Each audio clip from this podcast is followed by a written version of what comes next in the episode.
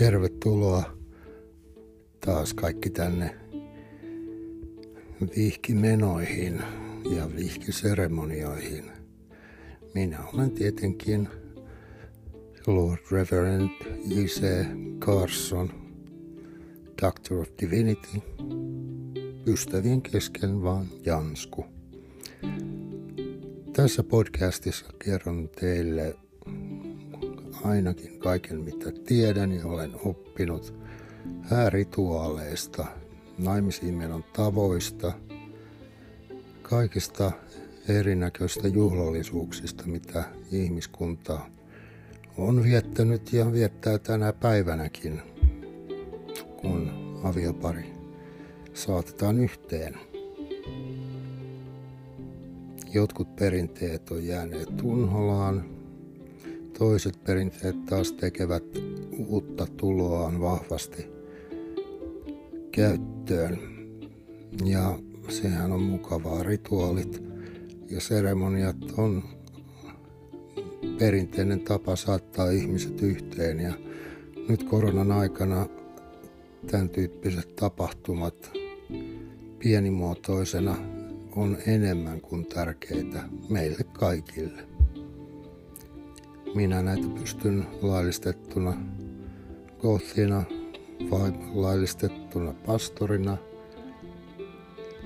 fasting-menojen suorittajana ja useiden kirkkokuntien laillistettuna pyhänä ihmisenä tai, tai seremoniamestarina niin pystyn näitä tarjoamaan ja Ja osaltaan nämä podcastit on tämmöisiä ideariihiä myös teille, jotka suunnittelette omia häitänne. Eli jos tavanomaiset kirkkohäät tai viiden minuutin visiitti maistraatissa ei ole se juttu, joka teitä sykähdyttää. Ehkä minä voin kertoa jotain ajatuksia teille, jotka kuvastaisi paremmin teidän rakkautta ja teidän sielumaisemaa. Mutta tervetuloa vielä kerran ja toivon, että viihdytte kanssani.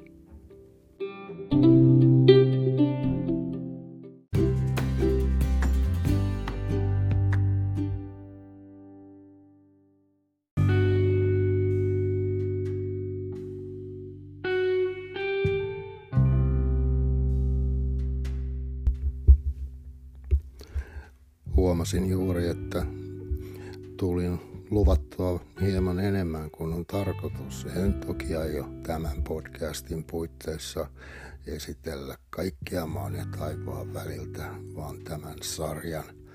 Sarjan kuluessa esittelen vihkiseremonioita laidasta laitaan.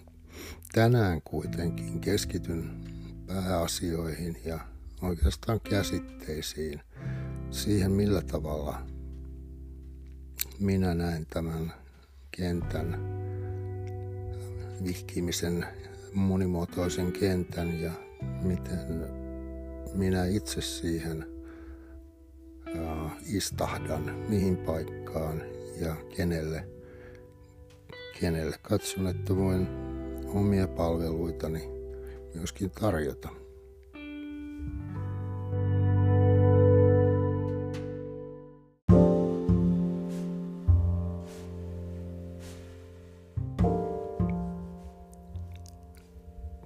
Kun ajatellaan vihkimenoja, häitä, ää, niin voidaan ne jakaa karkeasti kolmeen eri luokkaan.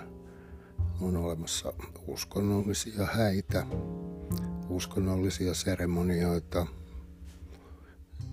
ja sitten on olemassa siviilivihkiminen. Ja ne ovat toki hyvin kaukana toisistaan. Jo muodoltaan ja ennen kaikkea hengeltään. Siihen väliin jää kuitenkin alueelta, joka kiinnostaa minua, ja se on hengelliset seremoniat. Suomen sana hengellinen ei ehkä ihan taivu sellaiseen merkitykseen, mitä minä haluaisin spirituaalinen kuulostaa myös vielä vääremmältä, mutta henkinen, hengellinen seremonia on hyvin joustava tapa kahden ihmisen osoittaa rakkautta toisilleen, sitoutua toisiinsa ja osoittaa tämä rakkaus myöskin läheisilleen. Tällainen hengellinen seremonia voi sisältää rituaaleja eri tapakulttuureista, kuitenkin alkuperäiskulttuureita kunnioittaen. Voi myös olla omia tapoja.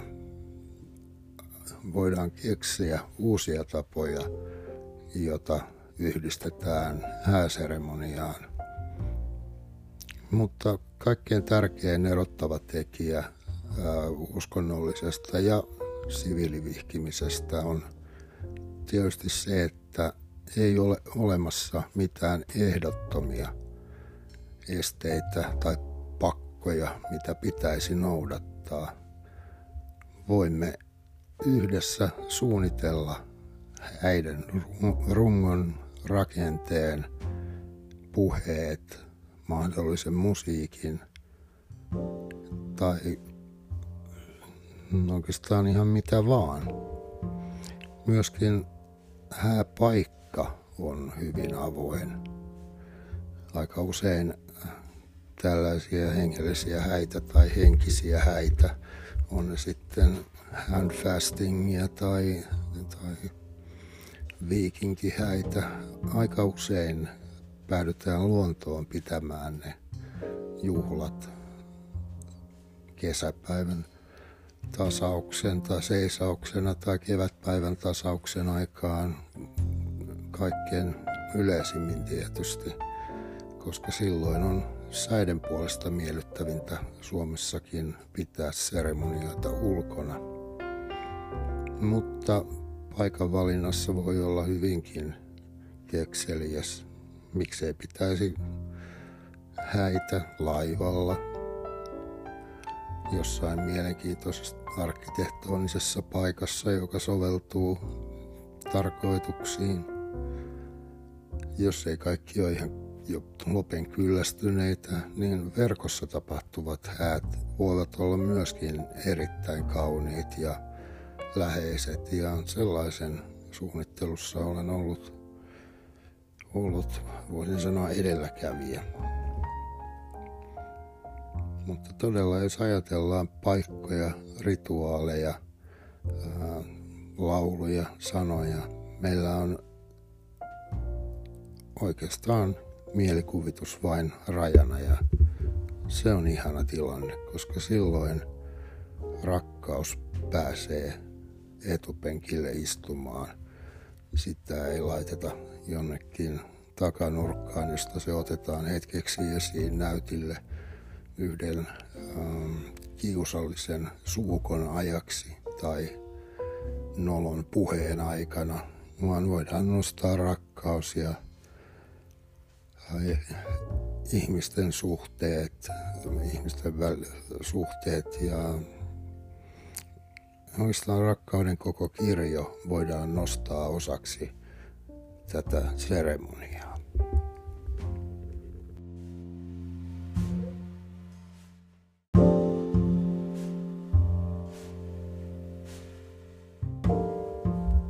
On tietysti tilanteita, mitkä ikään kuin jopa pakottavat tällaisen henkisen seremonian pariin.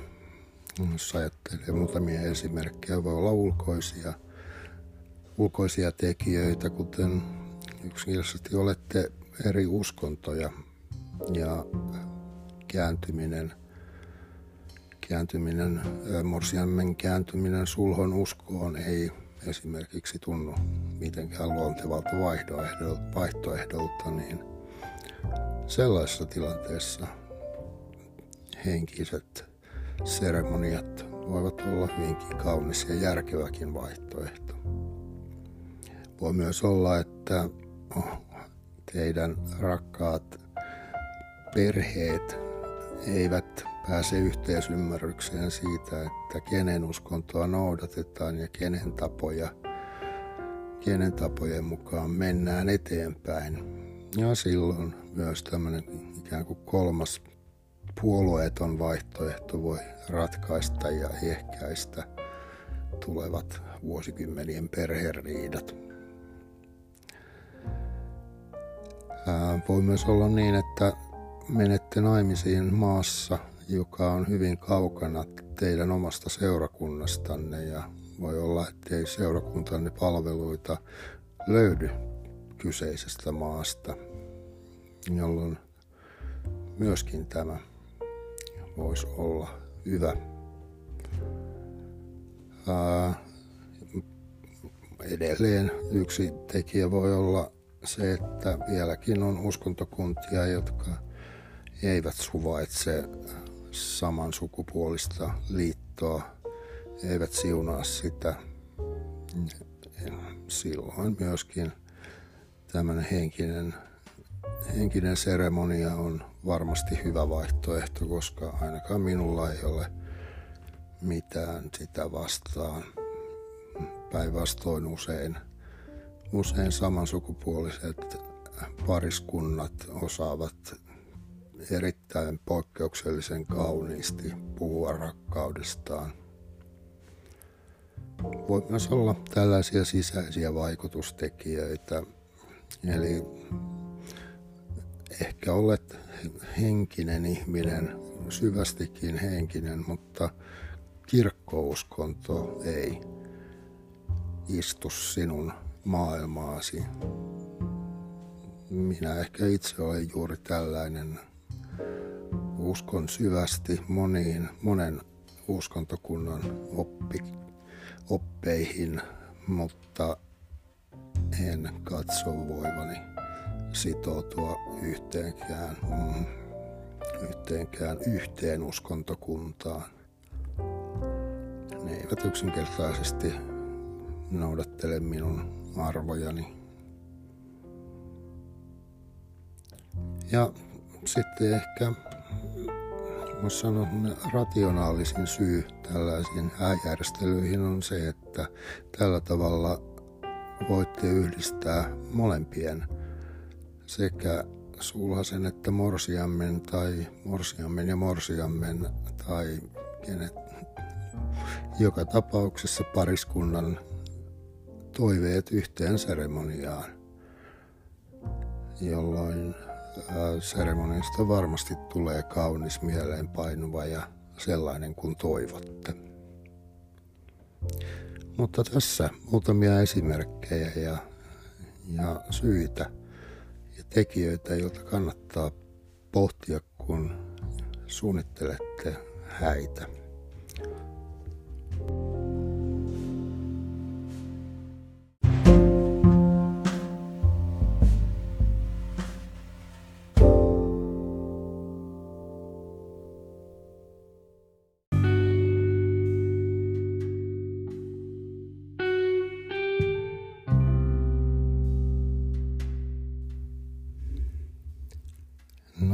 Tässä on nyt käyty läpi muutamia syitä hengellisen tai henkisen seremonian läpikäymistä varten tai sen suorittamista naimisiin menossa.